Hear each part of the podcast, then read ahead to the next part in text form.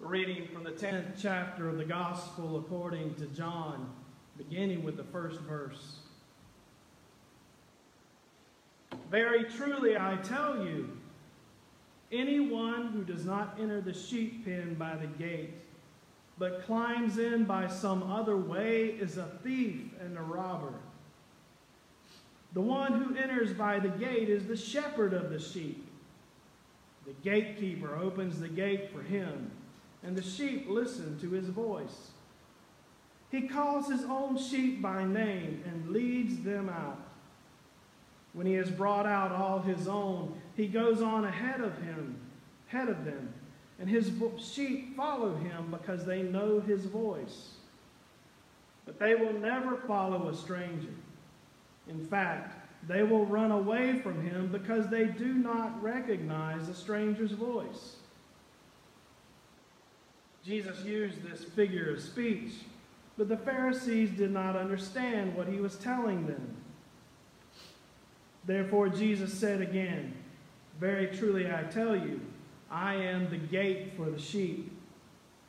All who have come before me are thieves and robbers, but the sheep have not listened to them. I am the gate. Whoever enters through me will be saved. They will come in and go out and find pasture. The thief comes only to steal and kill and destroy. I have come that they may have life and have it to the full. I am the good shepherd. The good shepherd lays down his life for the sheep. The hired hand is not the shepherd and does not own the sheep. So when he sees the wolf coming, he abandons the sheep and runs away. Then the wolf attacks the flock and scatters it. The man runs away because he is a hired hand and cares nothing for the sheep. I am the good shepherd. I know my sheep, and my sheep know me, just as the Father knows me, and I know the Father. And I lay down my life for the sheep.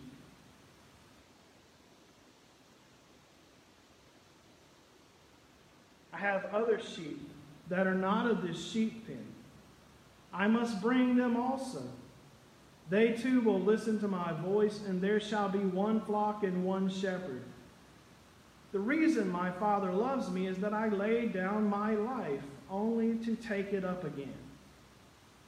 No one takes it from me, but I lay it down of my own accord. I have authority to lay it down and authority to take it up again. This command I received from my Father. The Word of God for us, the people of God. Thanks be to God.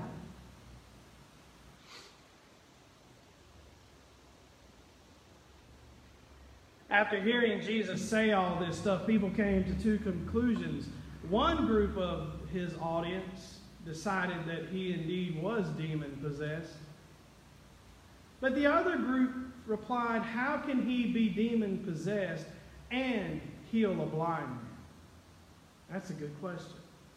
It doesn't seem to me that if the thief comes to steal and destroy and to kill, that the employees of the thief would come to heal. That makes no sense. And so those who heard Jesus' words and were moved by them replied, This is not a demon possessed man. There's something else going on here. And it might help us to remember the context of this story. We heard the text before this just a few weeks ago.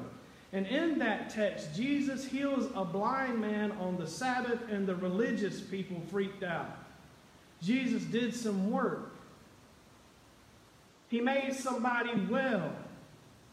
And they decided that was a bad thing because it broke their understanding of the law of Moses. It broke their understanding of what God desired. They had forgotten that God desired mercy and not sacrifice. That God's first order desires that we would be merciful to those who were hurting, merciful to the widow, merciful to the orphan, merciful to the sick, merciful to the people who are cast out in society, merciful to those who have no place. amongst us. They had forgotten that. They had heaped on rules and made it harder to keep the law that was already, according to Paul, insurmountable. And yet there they stand, unable to celebrate that a man who was blind from birth had received healing because their love for rules was greater than their love for mercy. And Jesus called them blind. And here in this text, he calls them robbers. Why did he do that? Well, they were unhappy with the parents' answers when they decided, well, let's talk to the parents. They will know whether or not he has been born blind. And the parents said, He's of age, ask him. So they drugged the man to themselves again to ask him again, Who was it that made you well? Knowing full well who it was who made them him well. They had not forgotten.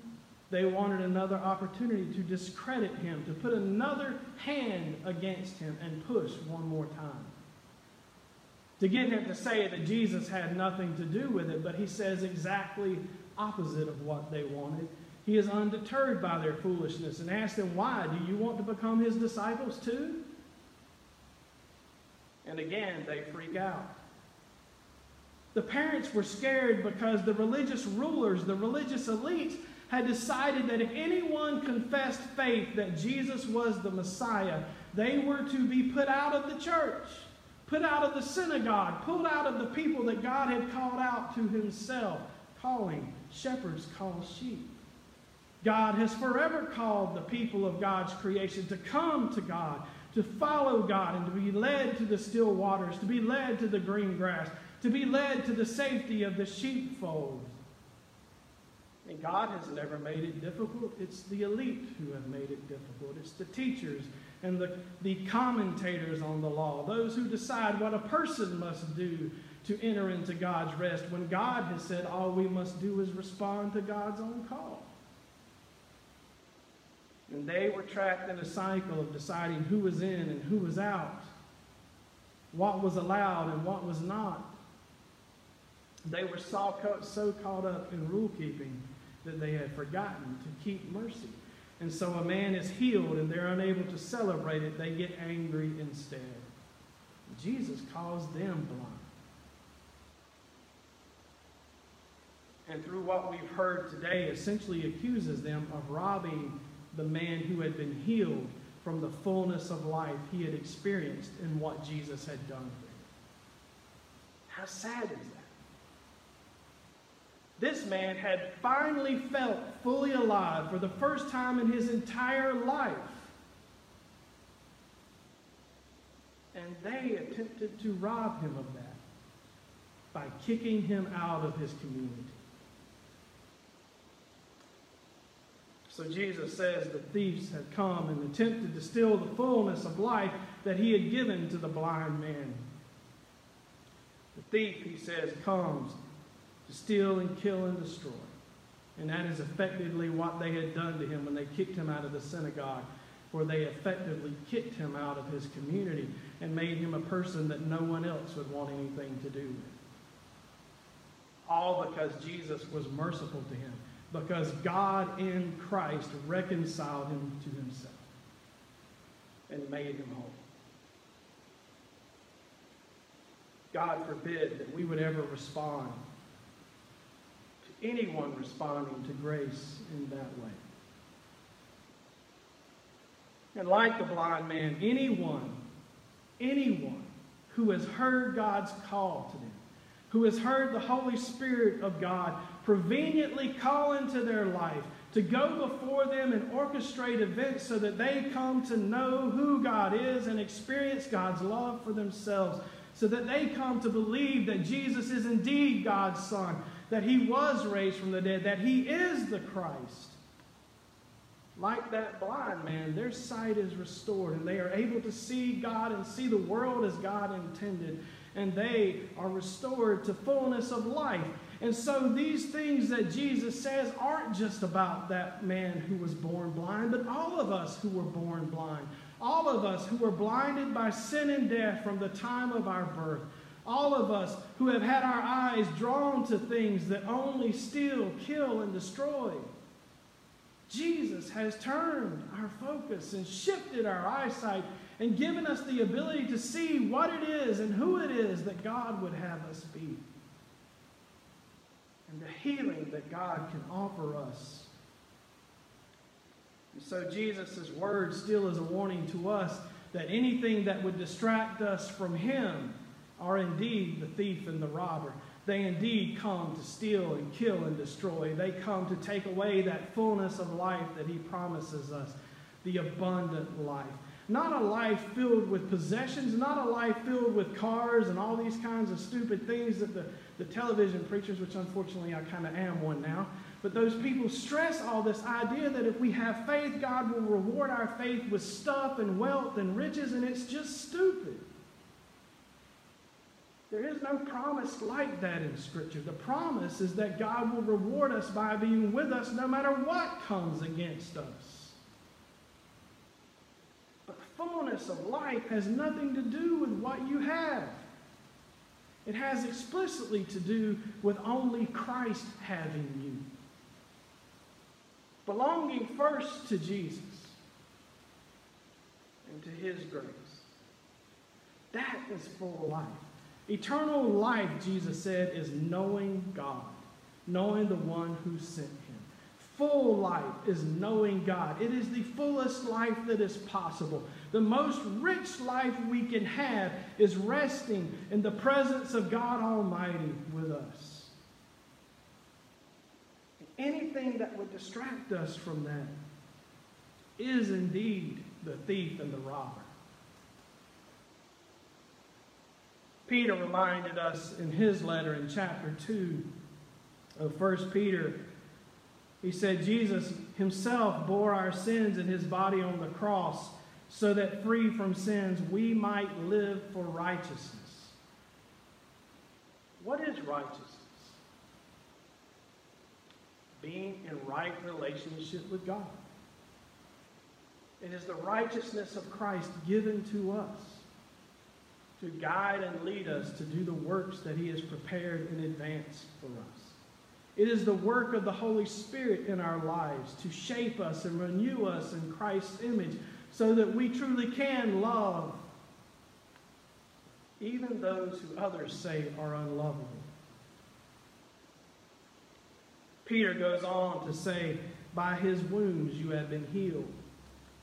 What is it that we've been healed of?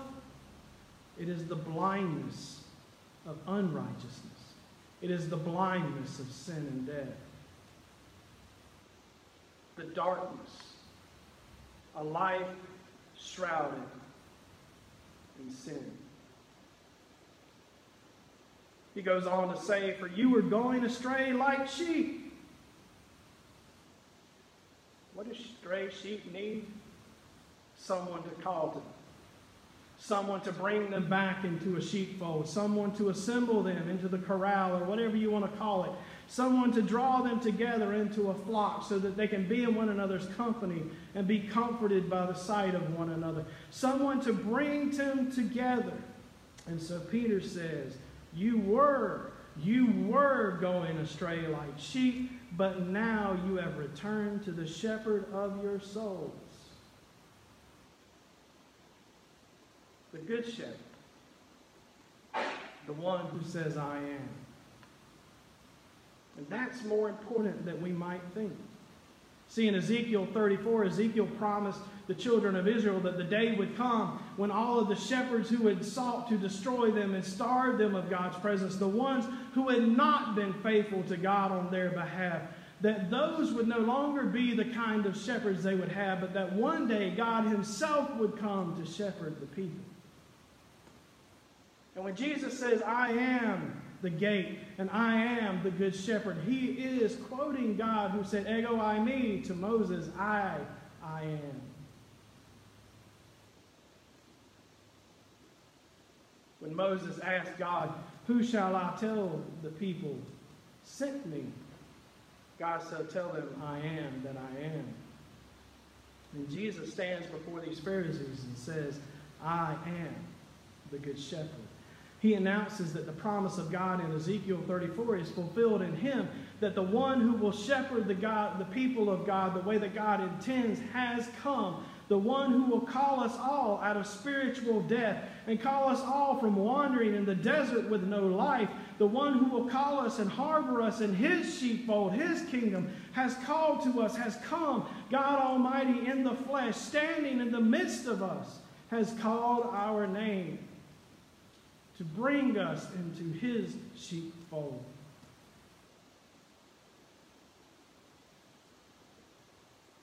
So we might wonder then who is the thief? If this has application beyond just the Pharisees kicking the blind man out of the synagogue, if it has application for us, we might wonder who is it that comes to rob us of life? Who is it that would steal us? For that is what the thief comes to do to steal the sheep. The wolf comes to kill the sheep and eat the sheep, to drag it away. It reminds me of when God told Cain that sin was crouching at his door seeking to devour him. What is it that would steal us? What is it that would slaughter us? What is it that would destroy us? Who is it that comes to mind for you? Who is it? What is it that distracts us from the shepherd of our souls? Who is it and what is it that becomes a counterfeit voice for us promising that we can have life? Is it our economy, our technology, our politicians? Think about all the things that compete for our attention and seek to draw us away from the one who can honestly and truly save us. Daily, we are invited to trust in science and believe that science can overcome, but even science is created by God. What is it that we allow to steal our faith? What is it that we put our trust in when the only one who deserves our trust is the shepherd of our souls? Whatever those things are, they are truly out to steal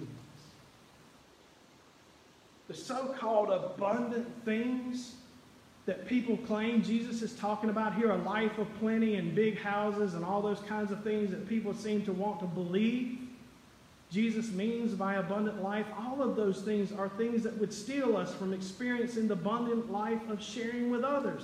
The fullness of God's kingdom here on earth happens when we remember the orphan and the widow and all of those who need who need to be brought into the fold and protected.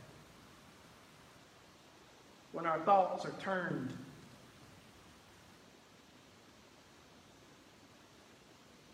to believe that what God promises us is a life of luxury and excess, then we truly miss out on the abundant life that this shepherd holds out to us. For it is a life free of the sin and fear of death and the fear of scarcity that causes us to be selfish and turned in on our own neighbors. To be self absorbed people who wonder what's in it for us. It's all of those things that Jesus stands against.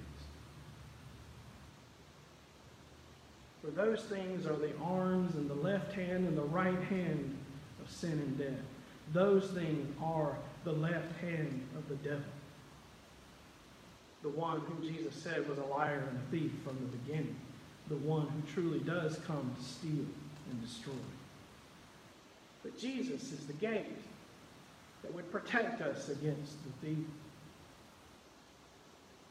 I thought about that this week, and I think about the playground that's behind the church. And if you've ever seen a chain link fence, you need to know that the gate is not the opening in the fence.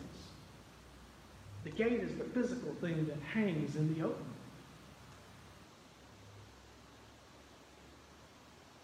Jesus is the physical gate that hangs there. The gate by which we enter into the kingdom of God, and the gate that closes us in and protects us from behind, from the side, and from the front. He surrounds us and keeps us. I've also seen it again this week as I read something that I've seen I don't know how many times and I don't know how many different places, but enough that it's become fixed in my mind as possibly being true. And it said that at Jesus' time, the sheepfolds didn't necessarily have gates, that the shepherds understood themselves to be the gates. So that when the sheep were put into the corral or, or fenced in area or whatever it was, that the shepherd himself would lay down in the open area and become a gate. So that if anything or anyone tried to slip in, the shepherd could rise and defend the sheep. I've seen that in enough commentaries and repeated by enough authors to want it to be true, but I'm not sure if it really is or not because, well, who knows? But Jesus is using that kind of analogy for himself. He stands there in that opening to protect us. All of us who have responded to his call to enter into his rest. He is the good shepherd, the one who lies in that opening, the one who gives his life for the sheep. Why would we let anything distract us from that? Why would we let anything of this world cause us to believe that we can trust it more than we trust Jesus? It truly is all about the shepherd. These days, in our vernacular, you don't have to hear anybody say the first part of a clause to know what they mean when they say it's about the economy, it's about security, it's about this, it's about that. They're saying that whatever they say second is more important than the first. For instance, we could say it's not about the color of the carpet, it's about the color steadfastness of the carpet. Will the color last, right? We might say that's more important than the color if we were choosing a carpet for our home. It's not about the things that the master can give us. It's not about the things that the shepherd can offer us. It's about the shepherd himself and the life that we have through him. This story is not an invitation to us to go out and have great and wonderful things because we belong to Christ. It's a reminder that we belong to a great and wonderful Christ, a great and wonderful shepherd who seeks only to give us a full life of love, joy, and hope of peace, a full life undeterred by the ravages of sin and death. To make us sheep who are unafraid because we know who the Master is. We know who our shepherd is. And So Jesus announces to us again today, I am the good shepherd.